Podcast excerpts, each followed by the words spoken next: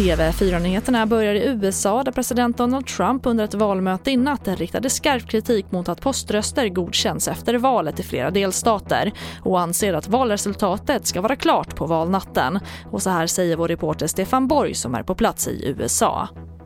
Ja, han har ju eh, under lång tid försökt kasta misstro över poströstning framför allt eh, och, och säger att det förekommer en massa valfusk.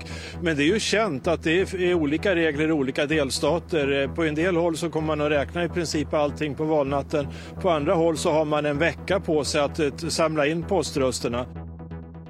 Och Världshälsoorganisationens chef väljer att föregå med gott exempel och har satt sig själv i karantän efter att ha varit i närheten av en person som bekräftats smittad med coronaviruset. Han säger i ett Twitterinlägg att han mår bra och inte har några symptom men det gäller att bryta smittkedjor för att få bukt med viruset.